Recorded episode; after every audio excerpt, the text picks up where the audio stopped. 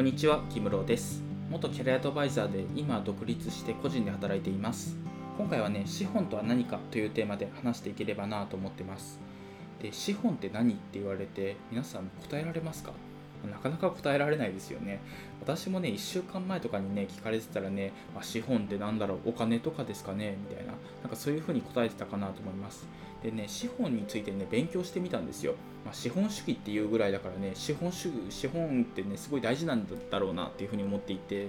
で、資本ってね、調べてみたらね、まあ、生産手段、あるいはその元手となるものっていうふうに答えが出てきたんですよ。だからまあ、つまりは価値を生み出す仕組みですよね。のことを資本って言うんですよ。まあ、例えば会社とか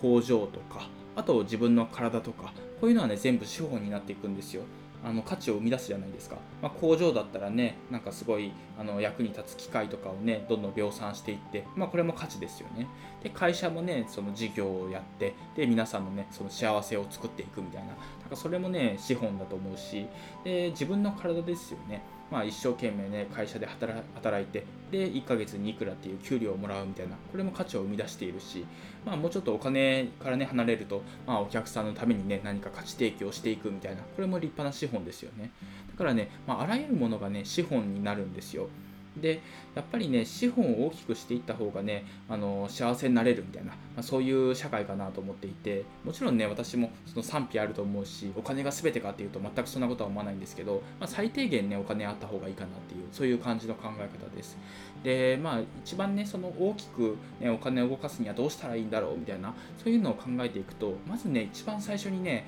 その投資した方がいいものがあるんですよ。何か分かりますかね？あの答えを言うとね自分なんですよ、まあ、自己投資をねまずしていかないといけないなと思っていて、まあ、何をするにしても、まあ、事業をするにしてもねお金を稼ぐにしてもねまずはね自分を磨いていかないといけないんですよ。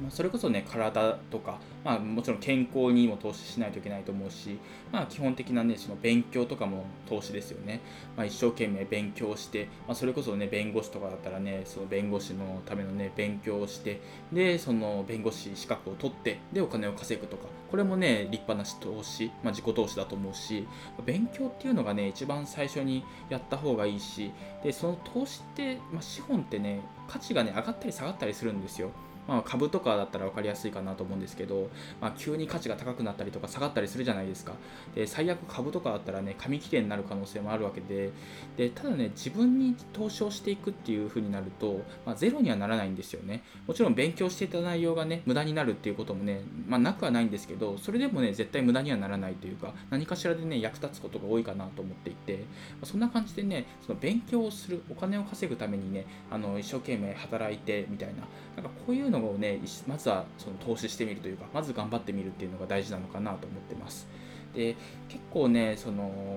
悩むところであるじゃないですか。その投資をしようってなったらねまず株とかね最近だと NFT アートとか、まあ、そういうところにね投資をしようみたいになってる人もねいると思うんですけど、まあ、まだ早いと。まずまずは自分に投資をしようと。まず一生懸命勉強して一生懸命稼いでみたいな。そこから余裕ができてきたら投資をしようみたいな。そういう考えでもいいと思うんですよね。もちろんねその余裕ができてっていうのはいつだよみたいな感じにはなると思うんですけど例えばその、まあ、給料稼いで、まあ、30万円とか20万円稼ぐとしたらそれのねうちの5万円だけね、まあ、投資に使ってみようとかそういう感じでねやってみるのはいいと思うんですけど、まあ、その投資のためにもねいろいろ勉強してみるというか、まあ、何に投資したらいいんだろうどの株がいいんだろうとかどういう NFT 買ったらいいんだろうとか、まあ、まずね NFT のあのアートをね買う勉強してみようみたいななんかそういう感じでね、ま、ず勉強して投資するっていうこの流れがね結構大事かなと思ってるのでまず一番最初に自己投資っていうのをね頑張ってみてくださいというそういう話でした。というわけで今回は以上なんですが